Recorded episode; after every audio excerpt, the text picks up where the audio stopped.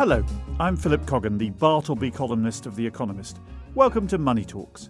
Coming up on the programme, we speak to Sir Paul Tucker, who was Deputy Governor of the Bank of England until 2013. We've handed over high policy to unelected officials. I think that's a mistake. And the ups and downs of the solar energy industry. If this is a solar coaster, you have to picture China as very much the first wagon in the carriage. It leads the industry up and it takes the industry over the precipice. First, it's been a week of international handshakes for President Trump. The latest was with North Korea's Kim Jong un. But the G7 summit in Canada didn't go quite to plan, despite those very firm handshakes, including one from Emmanuel Macron, which left a thumbprint on President Trump's hand. I'm happy to announce that we've released a joint communique by all seven countries. What looked like a joint agreement between the seven nations was undone on the plane when Mr. Trump tweeted that he wouldn't endorse it after all.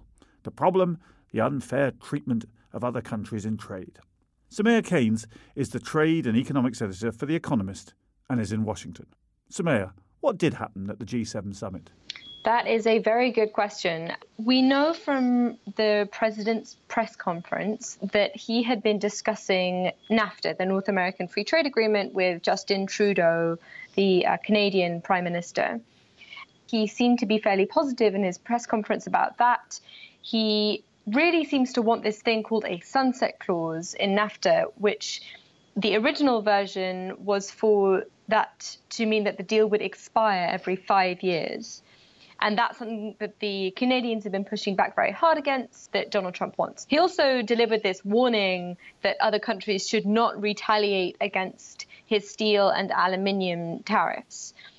He gives this press conference, he gets in his plane, he flies off, leaving the other leaders there.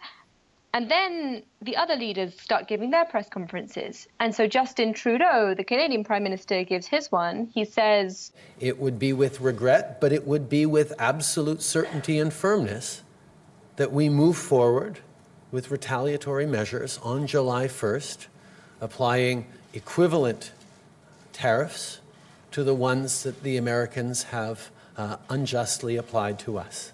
And then when he's asked about the sunset clause, this thing that they've just been negotiating over, he says There will not be a sunset clause. Canada has been unequivocal. We will not, cannot sign a trade deal that expires automatically every five years. So he just completely contradicts what, what Donald Trump has just said. He says, oh, maybe there'll be some room for creativity.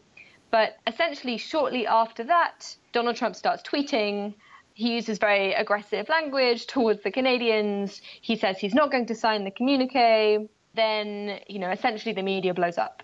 And the reaction on both sides of the Atlantic has been very different, hasn't it? The French and the Germans have put out a story more in line with that of Justin Trudeau, whereas some of Mr. Trump's associates have, have backed the president. Yes, I think of the remaining countries of the you know the G6 that was left, there was definitely a feeling of unity that they still wanted to sign up to the communique and I think going forward, obviously, the, the question is does that disagreement between these major powers, does that translate into any action? And I think generally my advice would be to try and see through all of this spin that's going on and to look at the actions that he's done. One of the threats that Donald Trump tweeted about was that he was going to put tariffs on cars. To some people, that was news, but actually, he initiated an investigation into whether cars and car parts were a threat to national security a few weeks ago. So there were lots of people saying, oh dear, now we should be much more worried about a trade war. And my response to that is, no, no, you should have been worried about a trade war before. This mercurial behavior where Donald Trump gets annoyed, he tweets, that's fairly standard behavior for him. We really shouldn't be surprised by this most recent outburst. But as we are at the moment, the steel and aluminium tariffs are in place, and the retaliatory tariffs from the EU and Canada are on their way, right? Indeed. They will arrive in July. We'll see what the Trump administration does in response to that. I suppose we'll all be watching his Twitter feed. So last week we asked you how worried you were about the trade war on a scale of from uh oh to ah. Where, where are we now? I think I'm at a sort of uh, stage, but I was at that stage before this G7 summit. My interpretation of what we saw over the weekend was bad. There were hostilities there that would appear to make agreeing a new NAFTA difficult. But if you look at the actions, he hasn't withdrawn from NAFTA. There isn't that much that's different in terms of the threats that he had already put on the table. Those are all still there. And so I think I'll need to see a bit more before I go up the scale to a, you know, a full-on screen. Soumaya Keynes, Trade and Economics Editor for The Economist, thank you very much. Thank you. You're listening to Money Talks on Economist Radio. If you like what you hear and want to read more, you can subscribe to The Economist at economist.com slash radio offer for 12 issues for $12.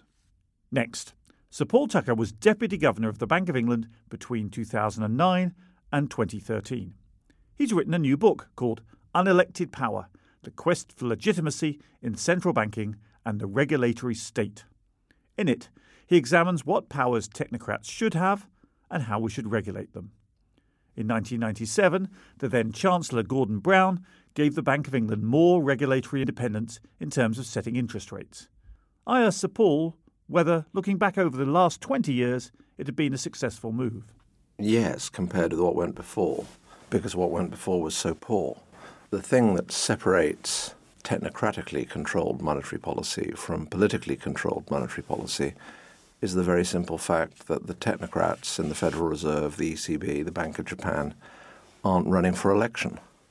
And however skilled or expert politicians and the mandarins around them are, and some of them are very expert, ultimately they will sacrifice everything to prepare themselves for the next election. And that is how it should be. But there are some promises that a government really want to keep, and one of them is that inflation will be low and stable. So delegating that task has served the world pretty well. I mean, has it been enough to maintain broader stability in the financial system? I mean, horribly not. Yes. Let's come on to that. The Bank of England's monetary target is 2% with a 1% band either way.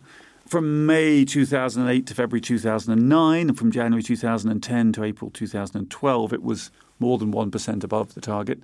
For 2015 2016, by which stage you, you weren't there, of course, but it, it was more than 1% below the target. So, isn't the difficulty in economics that it's not an exact science, that even the experts can get it wrong because all throughout that period, obviously, the bank was forecasting that inflation would return to target, and yet it didn't. Whether you look at the um, Federal Reserve or the ECB, Japan is an exception the Bank of England, the Swiss National Bank. By the standards of the 1970s or 1980s, inflation has been remarkably low and stable. I think, in the great scheme of things, the misses from the target aren't a big deal. The financial crisis is a very big deal. Recently, interest rates in Argentina reached 40%.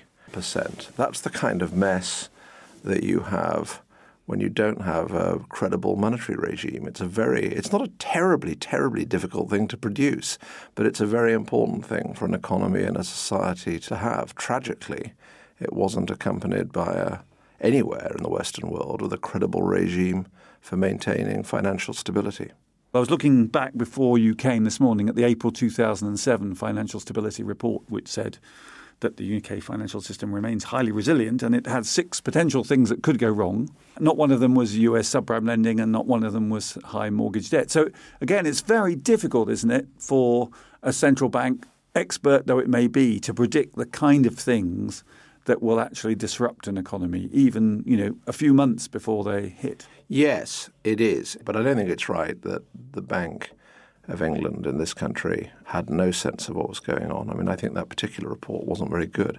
But you're right. The big point you make is absolutely right. I think it's a fool's game to build a regime on trying to make predictions of precisely what will cause the economy to crack when. Instead, what you have to do is ensure that the core of the financial system, the core of the banking system, is highly resilient which is how we think about the aeroplanes we fly in and all sorts of other things that we use.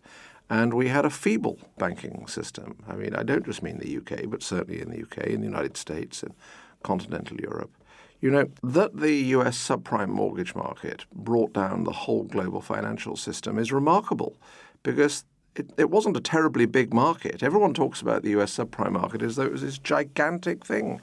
It wasn't. The problem was that the banking system and the penumbra of the banking system, so called shadow banks, had wafer thin equity. They were leveraged up to the hilt, I, I reckon, 200 times. It was remarkable and shouldn't have been allowed. I much prefer to build a system for financial stability on the politicians deciding just how resilient they want the core of the financial system to be. And that, I think, is deliverable. And crucially, in terms of the theme of my book, I think it's something that can be monitored by the public. People in office today should put absolutely behind them the secrecy that has characterized bank supervision and bank regulation for the last, well, since the Second World War.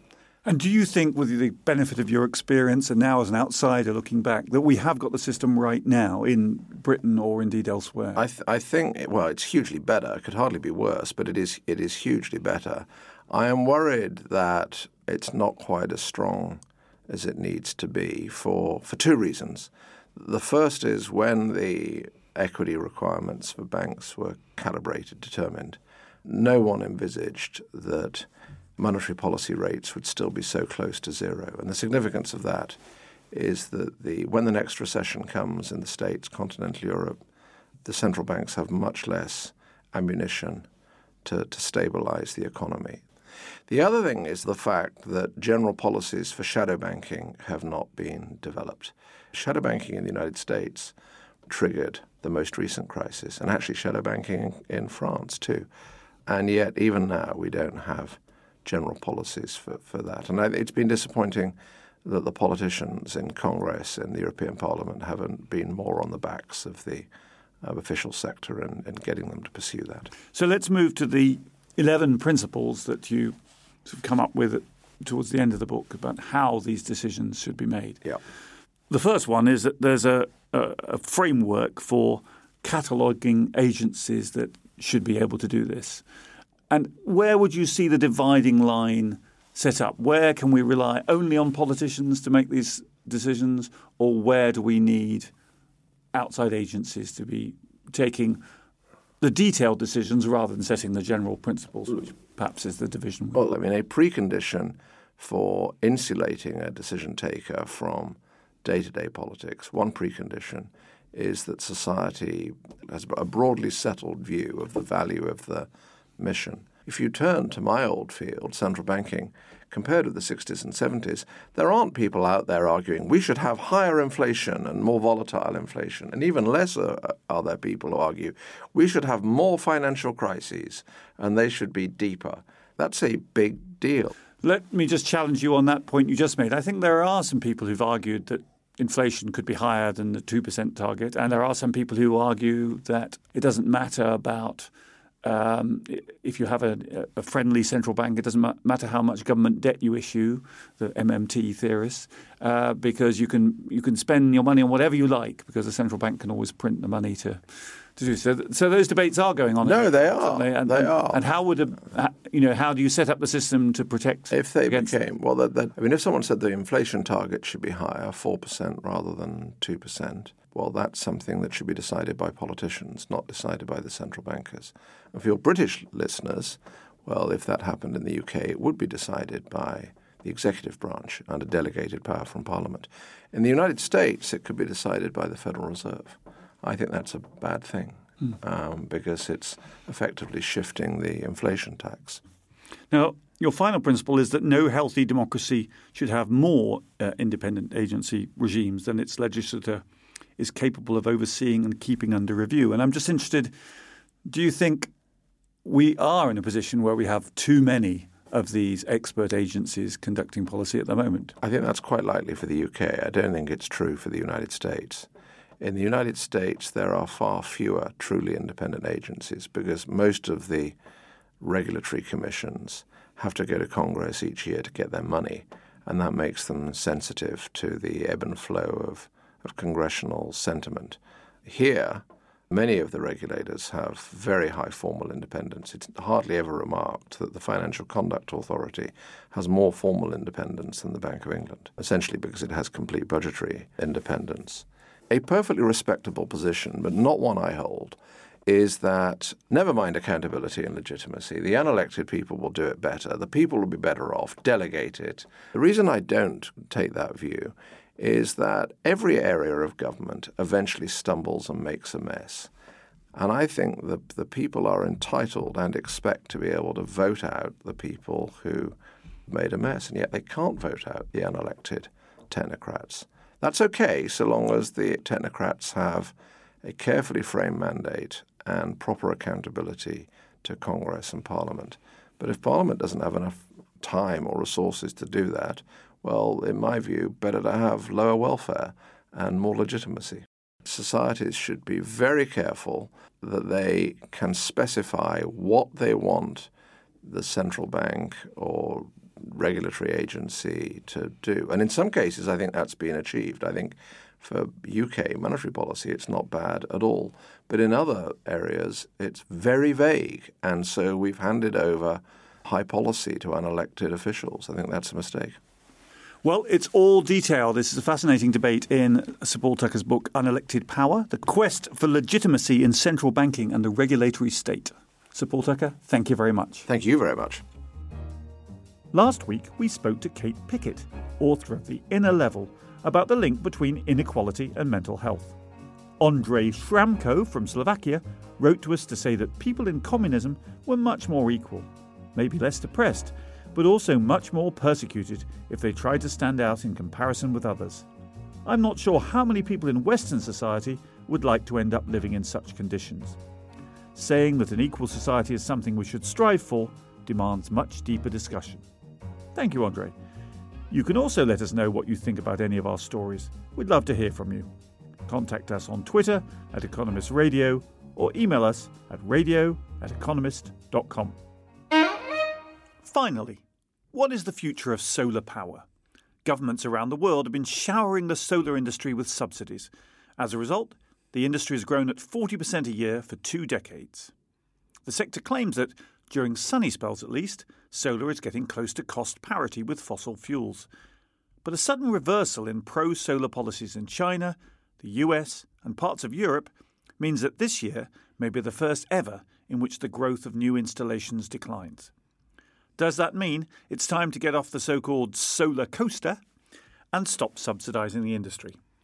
Henry Tricks is our energy and commodities editor. So, Henry, what prompted China to make this move? If this is a solar coaster, you have to picture China as very much the first wagon in the carriage. It leads the industry up and uh, it takes the industry over the precipice. In this particular instance, China has been dragging up the solar industry with extraordinary force in the last few years. Last year, it accounted for half of the solar capacity that was installed around the world. And that was a record year for solar installations. So China has been adding huge amounts of the stuff, but it's come at a cost. It's uh, it, it, offers whopping subsidies for some of this solar. The subsidy bill, or rather the deficit in its subsidy finances, has now reached about $19 billion. And there is so much capacity that actually it's having to stop solar and let other power plants run uh, because there's just too much. So fine, it's done something which it was expected to do within the next couple of years. It's accelerated it, and basically it's put a halt on most new additions of solar in China this year. And other countries have pulled back from supporting solar as well. It's not been a great year for solar, actually. After a record year last year, you'll remember that the Trump administration put tariffs on solar imports earlier on this year, which is likely to lead to a, a big slowdown in solar installations in America over the last couple of years, there has been more concern about the subsidies and the, the, the, impact on people's bills across Europe. So the EU is trying to kind of tone down the uh, the subsidy scheme. So basically, the solar industry is being asked increasingly to operate on a no subsidy basis. So it's taken the training wheels off, as it were. Is it ready to ride the bike forward? Is it competitive? It's a really good time to find out because the industry, or rather solar advocates, increasingly say that the industry has reached cost parity with fossil fuels. In other words, that it's almost as uh, as cheap to produce solar electricity as it is to produce electricity from coal or other sources. And I guess the proof of the pudding will be in the eating. If there are no subsidies, they have to really show that they can compete, they can stand on their own feet and compete on their own merits. But it's a difficult one. As we know, solar is intermittent, it only operates when the sun is shining.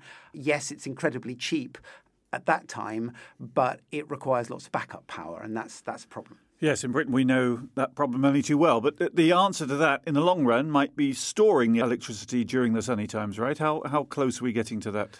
We're not not close. I mean, there is there is definitely battery storage is getting cheaper the idea that you would be able to afford to store electricity through winter months, for example, is still beyond the bounds of what is what is technically possible at the moment.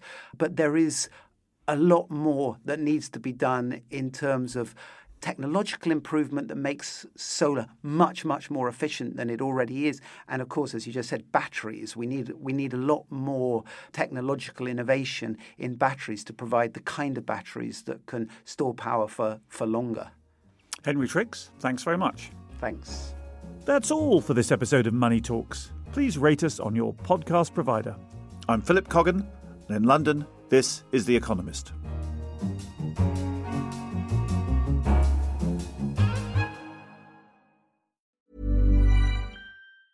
Planning for your next trip? Elevate your travel style with Quince. Quince has all the jet setting essentials you'll want for your next getaway, like European linen, premium luggage options, buttery soft Italian leather bags, and so much more. And is all priced at 50 to 80% less than similar brands. Plus, Quince only works with factories that use safe and ethical manufacturing practices.